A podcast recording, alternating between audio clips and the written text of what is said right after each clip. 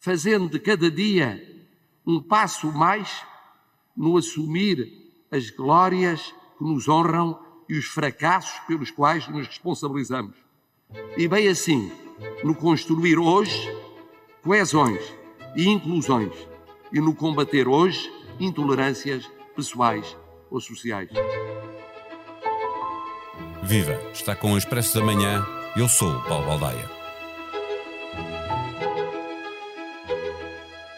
Num tempo de trincheiras e barricadas, o Presidente da República deixou na gaveta notas que possa ter tirado sobre os temas mais prementes da atualidade e foi ao cerne da questão. Precisamos de ser tolerantes, precisamos de construir pontes que nos aproximem, que nos permitam gerar os conceitos necessários para resolver os graves problemas que temos no presente e para chegar a um futuro próximo, o momento em que se comemorarem os 50 anos de Abril, com um país mais perto de conseguir a coesão social que temos tardado em conseguir. Como se vê nos 2 milhões de pobres que prevalecem na sociedade portuguesa, lembrou Marcelo. A notável intervenção do Presidente foi um revisitar de séculos de história, onde os portugueses não são nem heróis nem vilões, ou quando muito, se em algum momento foram uma das coisas, é porque noutras alturas podem ter sido coisa oposta. Entre as intervenções dos diferentes partidos, o esperado destaque para a necessidade de combater a corrupção. A justiça esteve em todos os discursos, exceto na intervenção do Partido Socialista. Para analisar o que fica desta sessão solene de comemorações do 25 de Abril, está de novo connosco a jornalista Ângela Silva. O Expresso da Manhã tem o patrocínio do BPI, eleito o Banco do Ano 2020 em Portugal pela revista The Banker do Grupo Financial Times. Banco BPI, Grupo CaixaBank. Este prémio é da exclusiva responsabilidade da entidade que o atribuiu. Viva Ângela, uh, o Presidente uh, surpreendeu pelo tipo de intervenção que escolheu, uh, mas não pela preocupação que demonstrou em relação ao tempo que vivemos. Sim, é um presidente que está muito preocupado com os sinais de crescente divisão que, que, se encontram na sociedade e na política portuguesa. Repara, não é novo, lembramos-nos que em 2018 o Presidente da República também fez no 25 de Abril um discurso que, aliás, António Costa, na altura, comentou com alguma ironia que parecia arte abstrata porque no fundo não são discursos fáceis, não são discursos com uma leitura direta para aquilo que é o vulgar a opinião pública. As pessoas que estão na rua e que ouvem este discurso provavelmente ficam espantadas porque acham que os temas que estão aí são outros. É o tema da corrupção, é um tema de um ex-primeiro-ministro que vai ter que ir a julgamento por branqueamento de capitais, são as dúvidas na justiça e na classe política sobre que leis é que podem ou não podem fazer, são as desigualdades sociais, é a crise, é o que é que se vai fazer com o dinheiro da bazuca. E Marcelo aparentemente não falou de nada disto. Já tinha feito isso em 2018, fez o tal discurso em que alertou para o risco de radicalismos, de xenofobias, de populismos. Portanto, no fundo, o que o Presidente anda a dizer há vários anos é que o sistema tem falhas, a classe política não está a conseguir dar os passos necessários para reformar o país por forma a, a, a, travar os descontentamentos, os desalentos, as descrenças que vão alastrando e que vão sendo aproveitadas por novos partidos como o Chega. E desta vez fez um discurso que eu até acho que ainda foi mais hermético do que de 2018 mas em que eh, revela um Marcelo Rebelo de Sousa ainda mais preocupado. Porque repara, é uma cerimónia do 25 de Abril em que tu tens o líder do Chega a dizer que os cravos vermelhos deviam ser substituídos por cravos negros. E isto é uma fratura que nunca se tinha assistido. Eh, e de facto o que nós vemos eh, sempre que ouvimos o Presidente da República, eh, principalmente no 25 de Abril ou no 10 de Junho, a procura que fazemos é de tentar perceber o que ele está a dizer nas entrelinhas uhum. e procurar os recados que são dirigidos ou ao Governo ou, ou, ou à oposição, ou às vezes a toda a gente junta.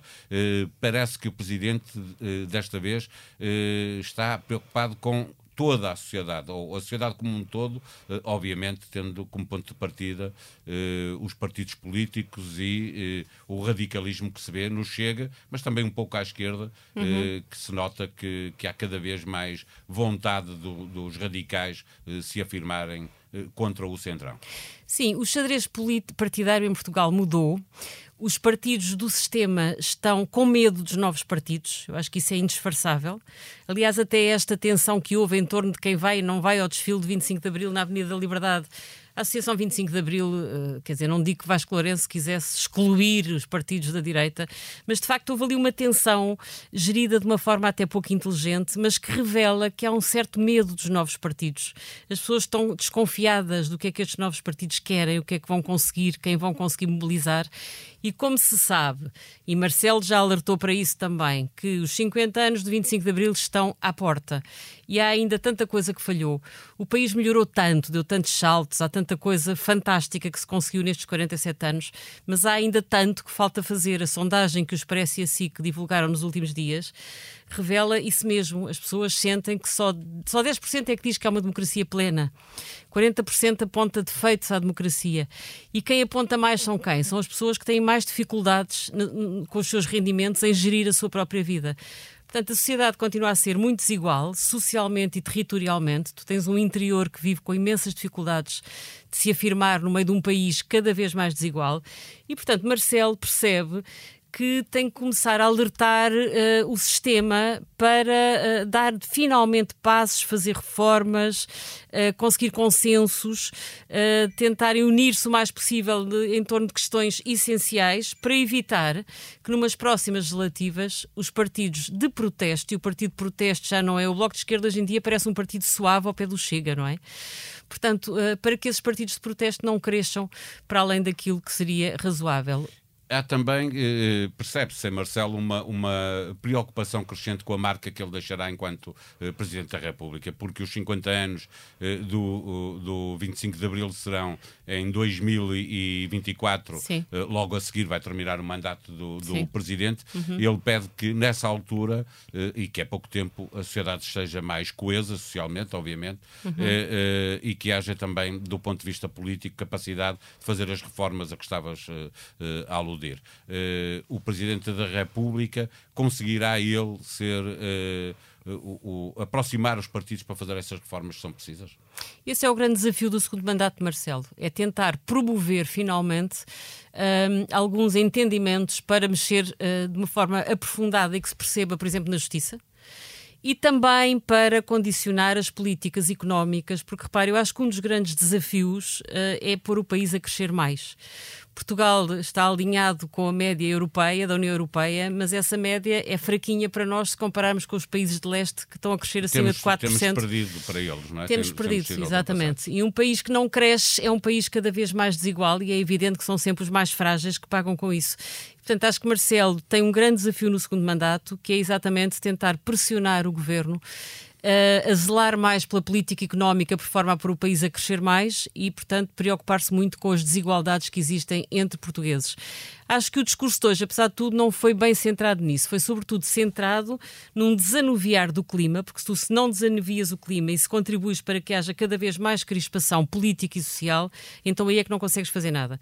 E, portanto, Marcelo, quando começa a falar da guerra colonial, do Império Português e do tempo da monarquia e do tempo da Primeira República, quer dizer, no fundo, o que ele está a mostrar é que sobressaltos na história do país nunca faltaram e o que é preciso é, nos momentos de ruptura, conseguir voltar a fazer a síntese. Portanto, ele lembra que ele próprio teve um pai que foi do antigo regime, que ele estava em Moçambique e que percebeu como é que, como é que no fundo, o Império Português se impunha nas colónias e depois isso não o impediu de ser deputado na Contribuinte e de agora em plena, na Constituinte e em plena democracia ser eleito Presidente da República. Portanto, o que ele no fundo quer mostrar é que é possível fazer as pazes com uh, erros do passado, é possível eh, também aí recuperar e regenerar o regime e o que ele está a pedir às várias forças políticas é que contribuam para essa regeneração. Achas que tem algum peso o facto de, de a direita se estar a, a reorganizar, eh, permitindo que um partido mais radical como o Chega faça parte desse ticket que procura eh, a reconquista de, do poder, eh, sendo que, obviamente, pelo outro lado, eh, há também um Partido Socialista que se aproximou do PCP e do Bloco de Esquerda. Sim, não tenho dúvidas de que Marcelo está preocupado com isso. Repara, Marcelo, durante a campanha eleitoral, contribuiu para normalizar o Chega, porque foi ele que lembrou que não há eleitores de primeira e eleitores de segunda. Quem vota no Chega são portugueses como os que votam no PC ou no PS ou no CDS e também disse que um, não fazia sentido estar a dramatizar em excesso essa questão. Portanto, o importante era ir a combate e, e, tentar combater os argumentos dos radicais com melhores argumentos do lado dos moderados e democráticos. Como ele fez nas presidenciais. Como ele fez nas presidenciais. Agora, não tenhamos dúvidas de que ele percebe que há um perigo na agenda do Chega e por isso ele está obsessivamente a fazer discursos contra os radicalismos, contra as xenofobias, contra o populismo, contra os extremismos, contra tudo o que seja provocar mais rupturas na sociedade portuguesa. Portanto, eu acho que Marcelo uh, está, de certa forma, a assumir-se como o guardião do país no que toca exatamente ao combate a essas causas mais radicais. Eh, eh, regressamos ao início da conversa, numa altura em que falavas sobre uh, as questões mais atuais da justiça, de um primeiro-ministro, ex-primeiro-ministro está a ser julgado. Uh, o Presidente da República fez a opção de não trazer a justiça para, para esta sua intervenção, mas há dias lembrou que, era, que já perdemos tempo demais uh, com a questão do enriquecimento ilícito. O, o, principal partido da oposição propõe de novo uma, uma reforma da, da justiça. Os partidos parecem estar de acordo quanto à necessidade de aceitar a proposta feita pelos juízes de não de enriquecimento ilícito, mas de ocultação de, Sim, da, da, riqueza. Da riqueza. Uhum.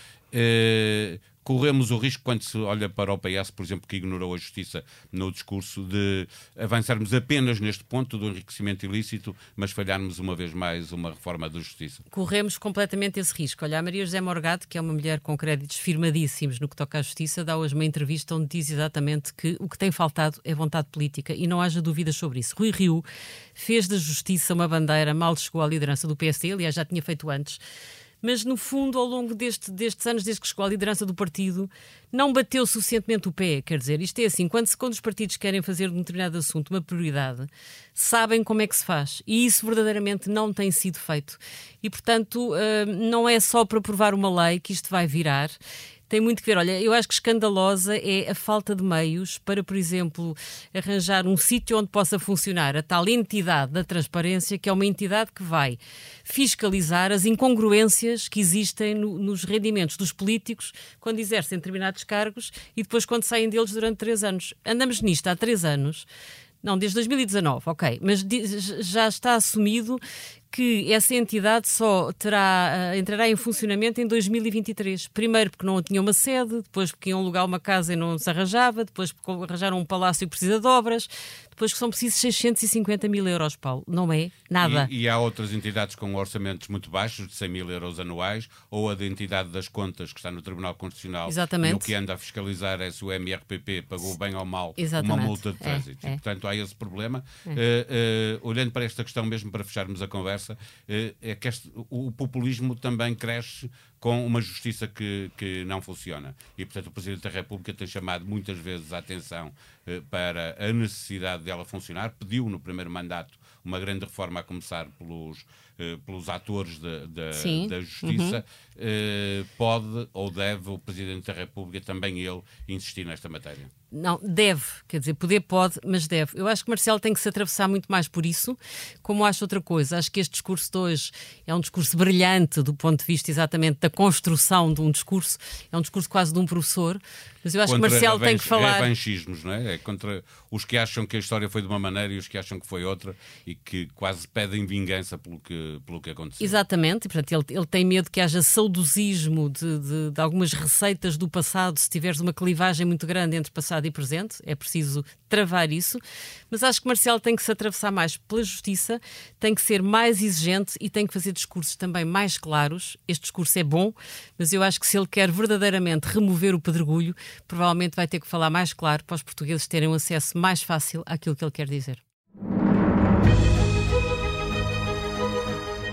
Em expresso.pt encontra todas as intervenções que foram feitas na Assembleia da República, mas também reportagem sobre a descida da Avenida da Liberdade.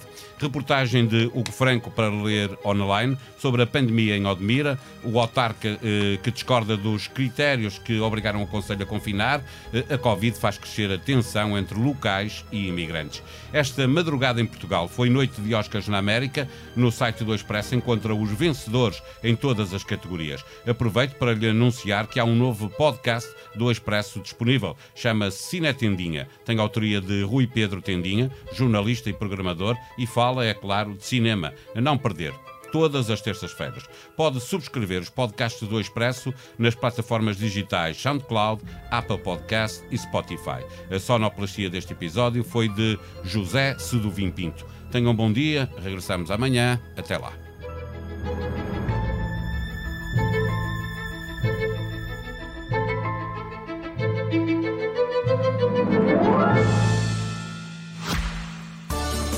O Expresso da Manhã tem o patrocínio do BPI, eleito Banco do Ano 2020 em Portugal pela revista The Banker do Grupo Financial Times. Banco BPI, Grupo CaixaBank. Este prémio é da exclusiva responsabilidade da entidade que o atribuiu.